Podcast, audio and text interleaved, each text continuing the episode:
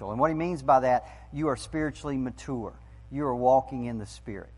If you are spiritually mature, that ministry is yours. You don't just slough it off. It's, it's not going to be easy. It's never going to be easy. But it is a, as I said earlier, it is a vital, of vital importance to uh, the body of Christ. Now, this type of ministry calls for a faith that is two things. Number one, it's bold, but it's also humble because you got to be bold to go do that. All right? I don't know how many of you have ever done it, but to go to somebody that's in sin or has strayed from the faith and, and basically get in their face and say, You're wrong. You got to be bold to do that. But it also, you got to be humble. Because the fact is, for the, except for the grace of God, that would be me. Right? I mean, we all know that. So it's bold and, and yet it, it's humble. Now, a lot of us, when we say those two words, boldness and humility, it seems like exact opposites of one another. You can't be both. But the fact is, you can. In fact, that is the biblical, in the, in the Bible, you'll see this word meekness or gentleness. And, and meekness and gentleness is exactly that. It, it's a boldness with humility. It's strength under control. It's like a it's like a war horse that can charge into battle and it's bold, and yet that the rider says stop and it stops right? It's not out of control. It's not just like a like a, a, bull in a in a china shop. It's submissive to the Lord, and that's the kind of faith uh, that we need: bold and and humble. And in fact, that is one of the fruits of the Spirit, right? Gentleness. You, gentle doesn't mean I'm a, like a little mouse. My, when I think of gentle, I think of a strong man who yet can can pick up a child. It's strength with with with kindness. It's strength with humility. That's what boldness is all about. Of course, that gentleness is a fruit of the Spirit. Now, bring all this up because today in Genesis 14, we're going to see that kind of faith in Abraham or Abram. We're going to see a faith that is bold, but we're also going to see a faith that is very, very uh, humble. Now, I want to look at both sides of this. So let's start with bold faith. We're in Genesis 14 and we'll begin reading in verse 1. Now just stick with me. We've got to get a lot get through a lot of weird names here, and then we'll kind of tell you what's going on. Genesis 14, 1 through 4. In the days of Amphraphel, king of Shinar, Arioch, king of Ellasar, Chedorlaomer, king of Elam, and Tidal, king of Goam, these kings made war with Bera, king of Salem, Birsha, king of Gomorrah, Shinab, king of Admah, Shemeber, king of Zeboim, and the king of Bela, that is Zoar. And all these joined forces in the valley of Siddim, that is the Salt Sea. Twelve years they had served Chedorlaomer, but in the thirteenth year they rebelled. Now, stop right there. Now, in those days, you didn't have countries like you do today. You know, today we got United States and Canada and Iran and Australia. You have countries. In that day, you had these little things called city states.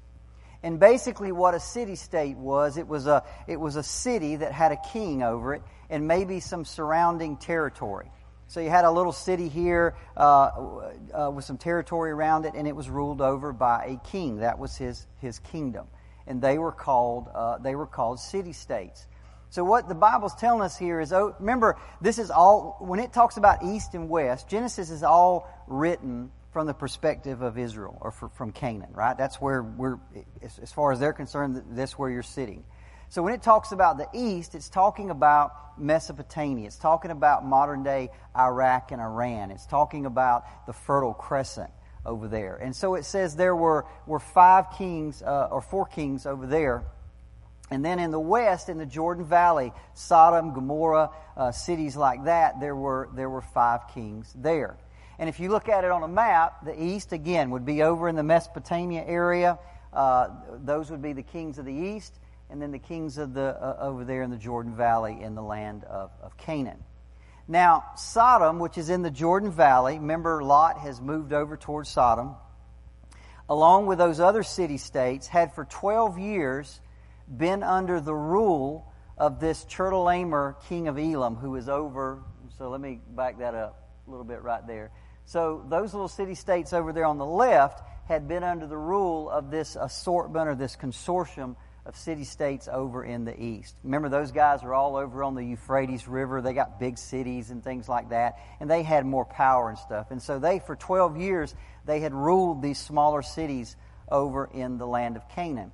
But in the 13th year, they decided to rebel. Now, the kings in the east are not going to put up with this, and here's the reason why. You remember how Abraham traveled to Canaan? Remember, he went up the Euphrates River, and then you go down the coast. You don't go across the desert. Well, see, this is their this is their trade route to Egypt. So whenever those guys want to trade with Egypt, they go up the Euphrates, they come down the coast through Canaan, they go through those cities, and they go down into Egypt. So they're not going to this. If these guys rebel, this is going to disrupt their trade route. So these guys are not going to put up with that. So they decide to make war, and they come to the Jordan Valley. Let's look at verse five through seven.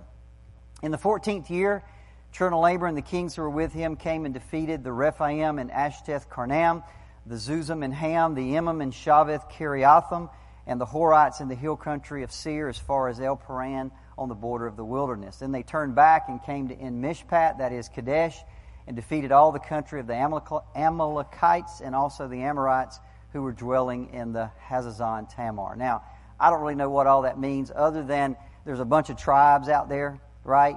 And as they're coming down through there, they're just making war with all these tribes. They're getting as much spoil as they can possibly get, taking slaves, taking gold, taking whatever they can find. So they defeat all these little tribes, and then they turn back, and it's, it's like, okay, now it's time to handle these cities. So they meet them in a place called the Valley of Siddim, which is at the south end of the, of the Dead Sea. And let's see what happens, verses 8 to 9. Then the king of Sodom, the king of Gomorrah, the king of Admah, and the king of Zeboim, and the king of Bela, that is Zoar, went out, and they joined battle in the valley of Siddim with Chedorlaomer, king of Elam, Tidal, king of Goam, Amphraphel, king of Shinar, and Arioch, king of Ellasar, four kings against five. Now, at that point, really, the Bible doesn't really tell us what happens. It doesn't give us a lot of detail about the battle or anything like that. But evidently, the, the big guys from the east won because verse 10 says this Now the valley of Siddim was full of bitumen pits, that's tar pits or asphalt pits. And as the kings of Sodom and Gomorrah fled, some fell into them, and the rest fled to the hill country.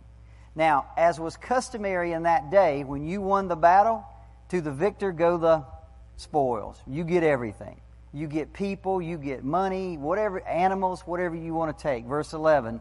So the enemy took all the possessions of Sodom and Gomorrah and all their provisions, and they went their way. And so when they say went their way, they head back north, and they're going to come go back down to their cities in the Euphrates River. Now, all of that doesn't really mean a whole lot, and it probably would have never made the Bible except for one thing, and that's verse 12. They also took Lot, the son of Abram's brother, who was dwelling in Sodom, and his possessions, and they went their way. That's the only reason this even makes it in the Bible, is because they took that one man. Now let's pause here for one second and go back to last week. You remember last week our lesson was on choices? And you remember Lot had a choice and he looked over at the Jordan Valley and it was so pretty and so lush. And he says, I'll take that. And, the, and in uh, Genesis 13 12, it said he moves his tent as far as Sodom, right? So he's still living in a tent, but he gets right up next to the city. He's not in the city, but he gets right next to it. Well, today in verse 14, uh, chapter 14, 12, notice what it says. They took Lot, who was dwelling where? In Sodom. See, he's done compounded one bad choice with another bad choice. He had moved up to Sodom, now he's moved into Sodom. He's not living in the tent anymore. He's got him a house, he's got him a dwelling place right there in the city. So when they come and, and take the city, they take Lot with them. Let's read verse 13. Then one who had escaped came and told Abram the Hebrew, who was living by the oaks of Mamre the Amorite, brother of Eshcol and of Aner. And these were allies of Abram. And when Abram heard that his kinsman had been taken captive, he led forth his trained men, born in his house, 318 of them, and went in pursuit as far as Dan. So he chases them up north of the Dead Sea, up north of Galilee, and he chases them up into a place called Dan. Verse 15. And he divided his forces against them by night, he and his servants, and he defeated them, and he pursued them to Hobah, north of Damascus, which is obviously up in Syria. Then he brought back all the possessions, and he brought back his kinsman Lot with his possessions, and the women and the people. Now, let's put ourselves in Abram's shoes. Abram hears that his nephew has been taken captive, right? All of his people, all of his stuff. And he could have made any number of excuses not to go, right? For example, Lot, he's made a lot of bad choices, isn't he? He's in Sodom, right? After all, a man reaps what he sows. Isn't that easy for us to say about our brothers and sisters who have made mistakes? Right? Well, hey, you reap what you sow. You know, you sow to the wind, you're going to reap to the wind. He could have said that. He could have said, you know what? God's sovereign. If God didn't want uh, uh, to, uh, this all to happen, He would have never allowed those kings to conquer Sodom. And hey, it might be God's will. Who am I? Who am I to go after this lost brother or this lost kinsman? I mean, it's just, it could be God's will. And practically speaking, look, I'm living here in peace, everything's going good. Why do I want to stir the hornet's nest? Right? I mean, he, he, those, those are some strong kings. Why would I go against them? They didn't bother me. This, this ain't none of my business. You see, fact is, he could have made any number of excuses, and in the same way, you and I can make the exact same excuses. See, God will put somebody on our heart. We'll know somebody. Somebody needs to go talk to them. And yet we'll use every excuse not to go do it. Well, they're reaping what they sow. Well, it's none of my business. Well, you just go down this list of excuses and you do nothing. But you see, Abram goes after Lot because one thing overrode everything else. One thing overrode all the excuses. You want to know what it is? He's family. He's family. See, that's it. He's my kinsman. That's my kinsman, man. See, this would have never even been in the Bible if they hadn't taken his kinsman. And, and, and that overrode everything. See, yeah, listen, nobody's making excuses for Lot. That guy was wrong. That guy had a lot of problems. He, he is experiencing the consequences of his own poor choices. There's no doubt about that. But at the end of the day, Abram says, I am my brother's keeper. You see, you got two choices. You can be like Cain and say, say to God, man, I ain't, I ain't my brother's keeper. Ain't none of my business. Or you can be like Abram and say, that's my kin. That's my family. I, am going to go after him. And so that's exactly what Abram does. Listen, exact same thing is true for you and I.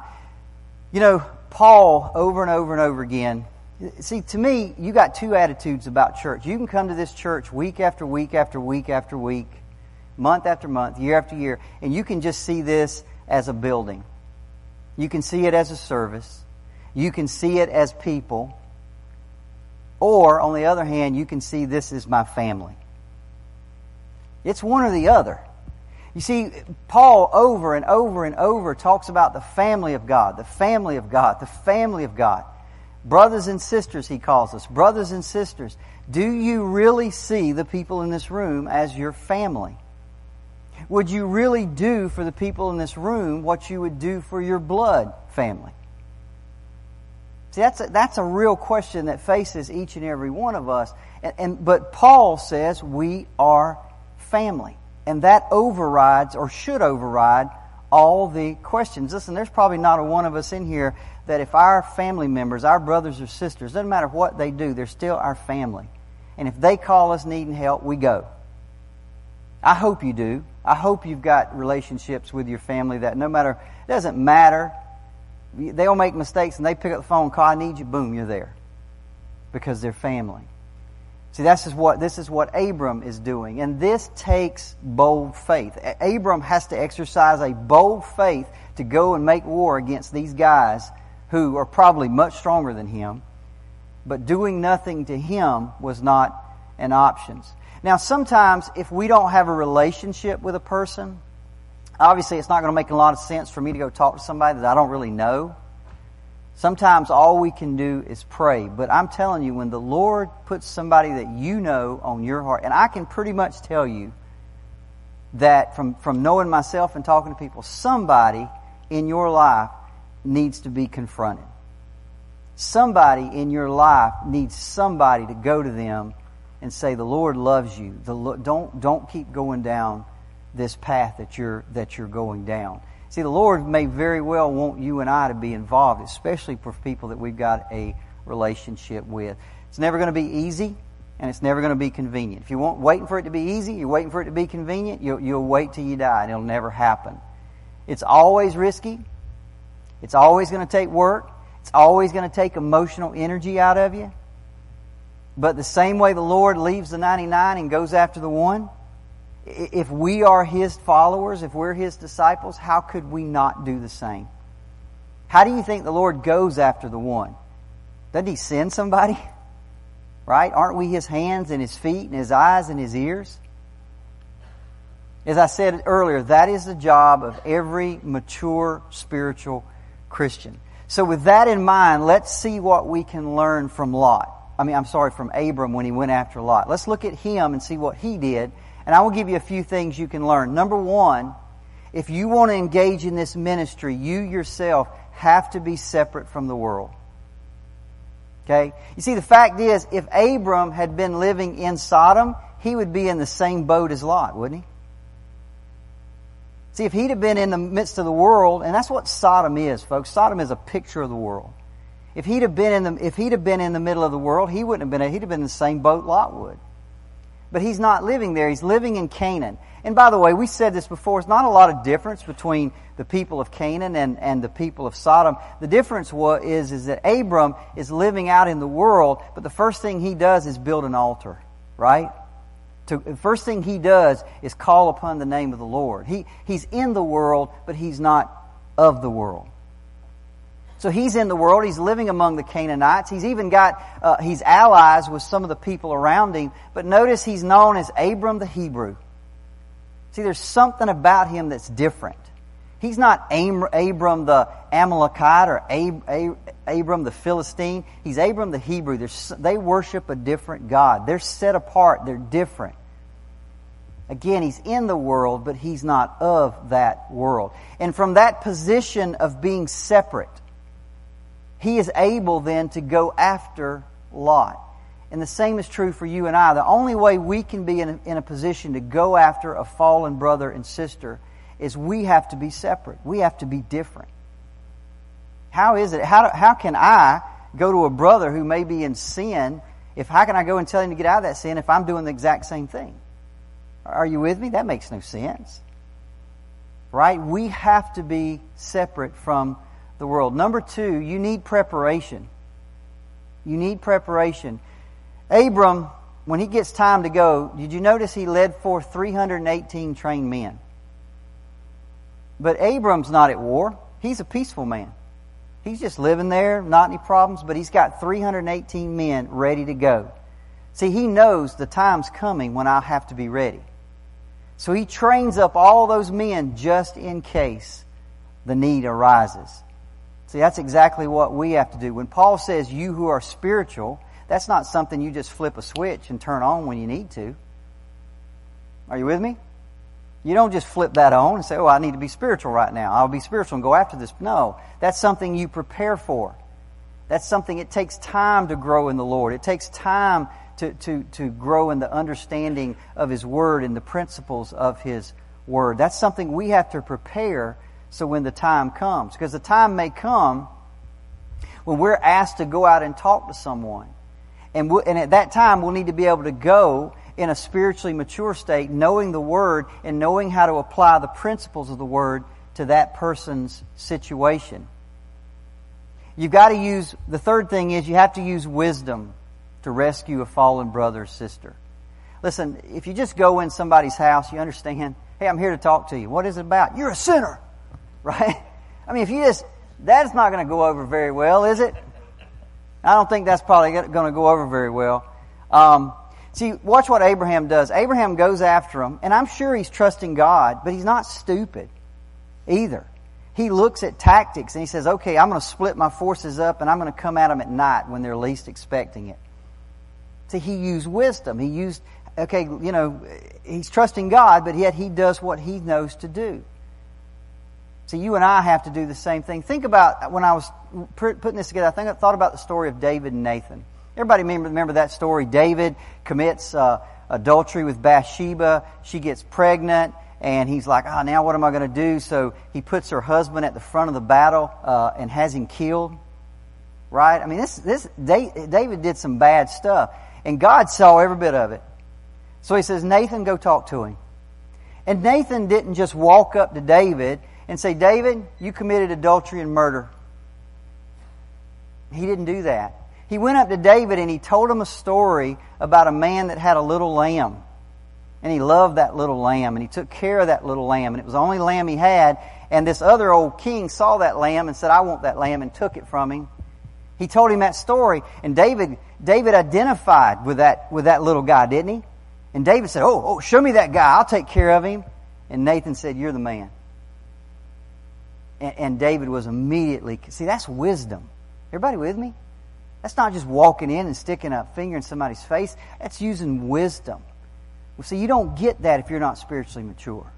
You don't get that kind of wisdom if you don't walk in the Word and understand the principles of, of God's Word. Number four, this is so important. You are to act on principle, not results. Here's what I mean. Abram goes out and rescues Lot, brings him back, and guess where Lot went right back to? He just moved right back to Sodom. He went right back into the same situation. He didn't learn a thing from that. Not a, not a single thing. He, th- that experience didn't change him one little bit. In spite of what had happened, he takes all his stuff and he moves right back into Sodom and he just continues downhill on his spiritual course. Remember, we all know where this is going to end in Genesis 19. He's going to be living in a cave, drunk, committing incest with his daughters. See, none of this changed him at all. And by the way, Abram knew Lot. He'd been with him a long time, known him since he was a child. He probably knew. He probably knew that, that, that, you know what, even if I do all this, that Lot, he's, he's always been in love with stuff. He's going to go right back into that city but he rescued him anyway. See, I bring this up because that would be an easy thing for us to use as excuse. Even if I go get Bob or Sue or Joe or Nancy, and even if I if we get them back into church and I get the way they are, man, they just going to go right off again. See, that's an easy excuse. Why try to help them? It's not going to do any any good. Let me tell you, there's three reasons that we help them anyway. Okay? We don't know the, we're not prophets. I'm not. I, don't know what's going to happen to them down the road. There's three reasons I rescue or I make the attempt anyway. Number one, Christian love demands it. If you love somebody, you cannot just sit around and watch them go to hell. You cannot just sit around and watch their love, their life destroyed without trying to do something. That's number one. Number two, as I said, we don't know the future. We can't not do something because, hey, you know, they might, it might not work, right? We don't know that. Here's the third reason. Ezekiel 3:18. If I say to the wicked, you shall surely die, this is God talking by the way, and you give him no warning, nor speak the warn speak to warn the wicked from his wicked way in order to save his life, that wicked person shall die for his iniquity, but his blood I will require at your hand. God says, if I'm telling people, if, if somebody is out there in sin, and He's saying, you don't go warn them. If you don't go warn them, I, I'm going to require that person's blood at your hand. But look at verse 19. But if you warn the wicked, and he does not turn from his wickedness or from his wicked way, he shall die for his iniquity, but you will have delivered your soul. You're, you're free. You're clean. You've done what I've asked you to do. See, God doesn't say, God just says go. Go speak the word to him. Go speak my love to him. Go make the attempt. The result is up to him, not me and you. So we act on the principles of the word, not necessarily the results. If we see a brother or sister in sin, we are responsible to try to restore them no matter their response. And that needs a, that requires a bold faith, a faith like Abraham's. But it also requires a humble faith. A humble faith. And I want you to see this as we move. Look at verse 17. It says, After his return from the defeat of Chedorlaomer and the kings who were with him, the king of Sodom went out to meet him, talking about Abram, at the valley of Shaveh, that is the king's uh, valley. By the way, the king's valley is what is known today as the Kidron Valley. It's the valley just east of Jerusalem that separates Jerusalem from the Mount of Olives.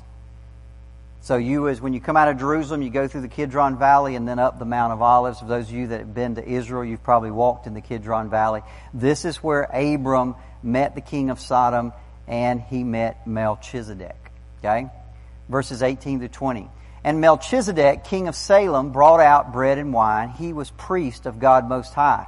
And he blessed him and he said, Blessed be Abraham by God Most High, possessor of heaven and earth and blessed be God Most High, who has delivered your enemies into your hand. And Abram gave him a tenth of everything. So this guy appears in the story by the name of Melchizedek, who's the king of Salem. By the way, the word Salem means peace. It will later be tr- changed to Jerusalem. So this is the king of, of, of Jerusalem before it became Jerusalem. Now this is one of the most mysterious guys in the Bible. Okay? It's like he just appears out of nowhere and just as quickly he disappears. Bible doesn't spend a whole lot of, of time on him. Now, all it tells us is that he brings out bread and wine. You got all these soldiers.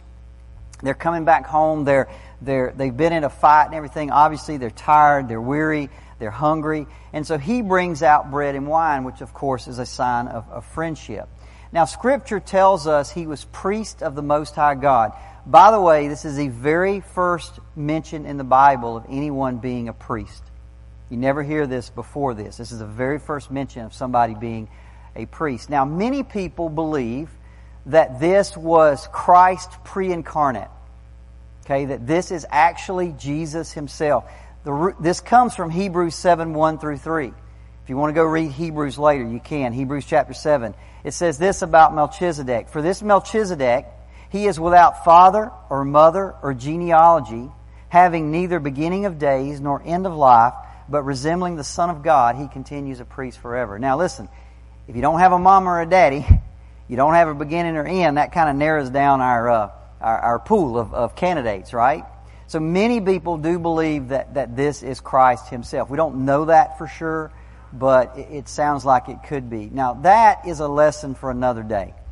I'm not overly interested in getting in here and trying to figure uh, all this out about Melchizedek. What is important in our story, now this is the important part, is that Abraham recognized there was somebody here greater than me. That's what's important. Doesn't matter who this was, whether he was just a priest or whether it was Christ himself. That's not the point. The point is, Abraham, as great as he was, he recognized immediately there's somebody here greater than me. That's the point. And this is proved by a couple things. First of all, Hebrews uh, 7 7 says, It is beyond dispute that the inferior is blessed by the superior.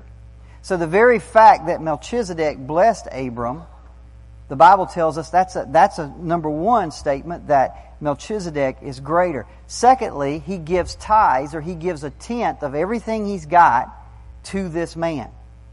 So he recognized, man, there's somebody here greater than me. So what he does, this is just humility, right? I mean, come on. He could have easily uh, walked in there and said, you know what, listen.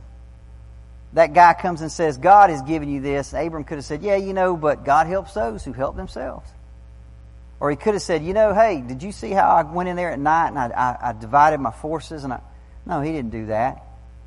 He just humbly accepted his blessing and he humbly gave him a tenth of everything that he had. Verse 21 And the king of Sodom said to Abram, Give me the people, but take the goods for yourself. Okay? So this is the king of Sodom. Abram brings all the people back, all of his stuff, his gold, his silver, his animals. And the king of Sodom says, Hey, Give me the people, and you take all the animals. You take all the gold, all the silver, all of that stuff. Just give me the people back. And watch what Abram says, verses 22 to 24. But Abram said to the king of Sodom, I have lifted my hand to the Lord, God Most High, possessor of heaven and earth, that I would not take a thread or a sandal strap or anything that is yours, lest you should say, I have made Abram rich.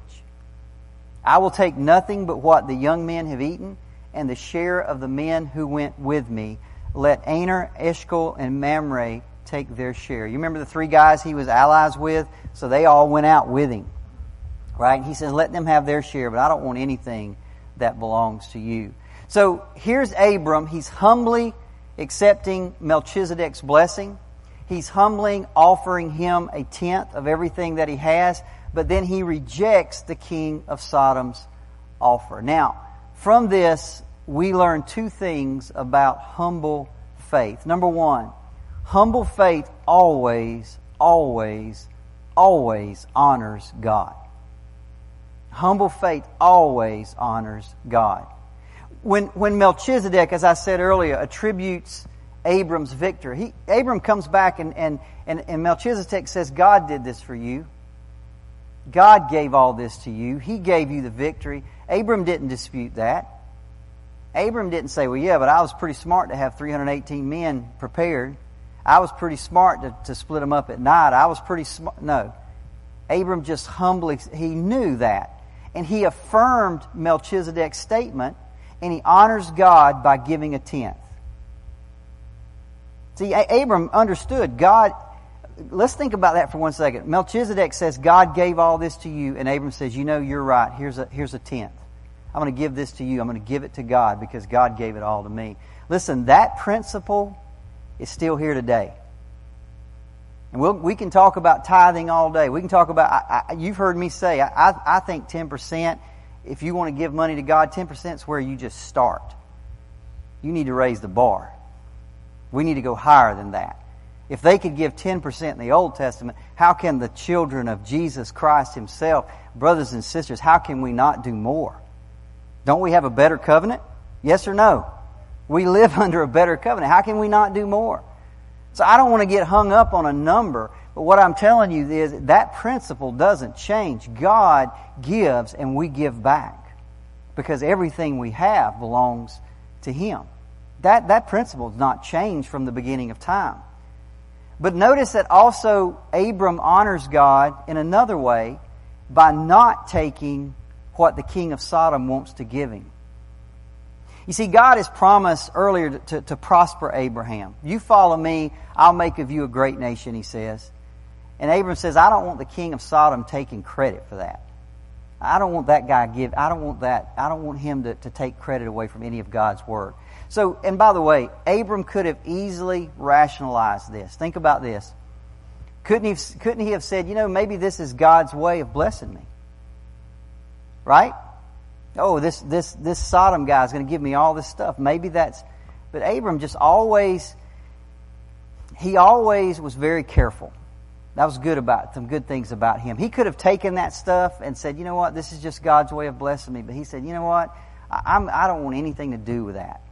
I, I know the way y'all live. I know the way you got that stuff. I know, I know, I don't want any of that. I want, I want everything I get, I want it to come from God and God alone. So he would not equate Sodom's goods with God's blessing. Let me say it again. He would not equate the world's goods with God's blessing. See, God's blessing, it ain't about the goods.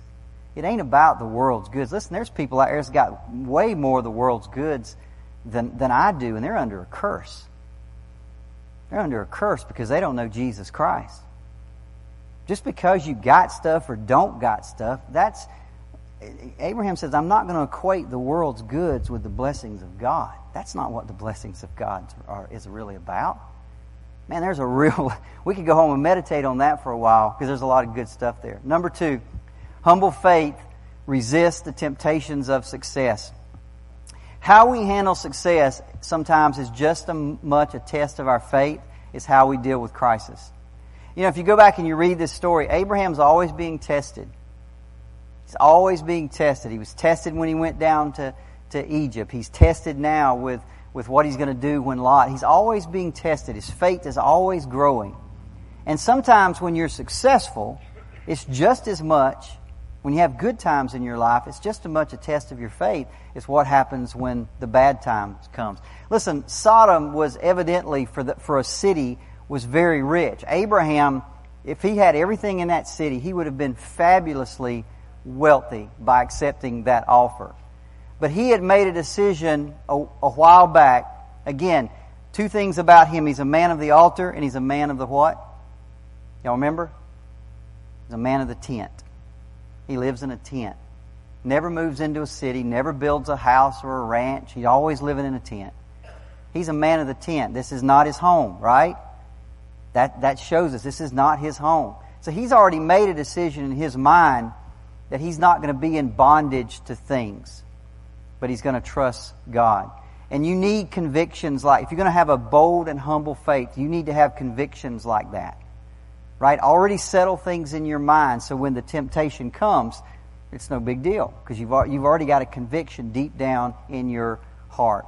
So let me, let me tell you, don't make up your convictions as you go. Too many people in this world are just kind of make up convictions as they go. Decide now that you're going to hold on to God no matter what. I'm going to hold on to God no matter what, in the good and in the bad. And if you do that, if you'll make that decision now, you'll be much less likely to um, uh, give in to temptation when it comes. One other thing about this, it kind of says this at the end, I just want to show you. Notice something. Abraham had a conviction that I'm not going to take, I'm not going to take the world's goods. I'm going to, um, I, I'm just going to let God bless me and I'll deal with it that way. But notice he did not force his conviction on other people. Okay? Remember, he said, take, take the king of Sodom, uh, take, take all that stuff and give those men their share the men of Canaan that were his allies. So he didn't force his conviction on other people. That was his conviction. And that's something I think we needed to, to point out. I want to close with this. I ran a, across a quote one day by Strom Thurmond. Y'all remember who Strom Thurmond was? He was a, a senator, I don't know, from South Carolina. And they were saying one day, um, they was asking him, why don't y'all decrease spending in Congress? And he said this, it's awfully hard to get a hog to butcher itself. And I always remembered that. It's awfully hard to get a hog to butcher itself. You see, guys, we need accountability to one another. If I'm off in sin, it's very hard for me sometimes to shake myself loose. Sometimes I need help. I need somebody to come to me and say, I've noticed some things in your life. I notice we're not praying together like we used to. I notice you're not testifying. I notice you're not worshiping. I, are you with me? We need brothers and sisters in Christ. That is a vital, vital thing for the health of the body of, of Christ.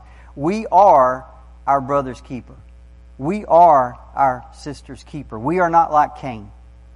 We are the family of God. So let's learn from Abraham here in chapter 14 how to exercise a bold yet humble faith in the ministry of restoring our brothers and sisters. I do want to give you a little bit of homework, and that is this. If God, if there's somebody on your, as I've taught this lesson, if somebody's come to your mind, and my guess is that it has, there's somebody on your mind, you think, boy, this person, I, I really need to go talk to them. Then I would just ask you this week to prayerfully consider doing that. I, I believe God is sovereign, do you? I believe if you're in this room and you're in, you listen to this lesson, it's for a reason. You, you didn't have to come today. You could have been sick, could have been on vacation. I could have taught a different, I could have different, took a different tack, but we're here for a reason. So if God takes this lesson, He puts somebody on your mind and says, you need to go talk with Him, please prayerfully consider doing that. Because if not you, then who? If not you, then who? Let's pray. Father, thank you again for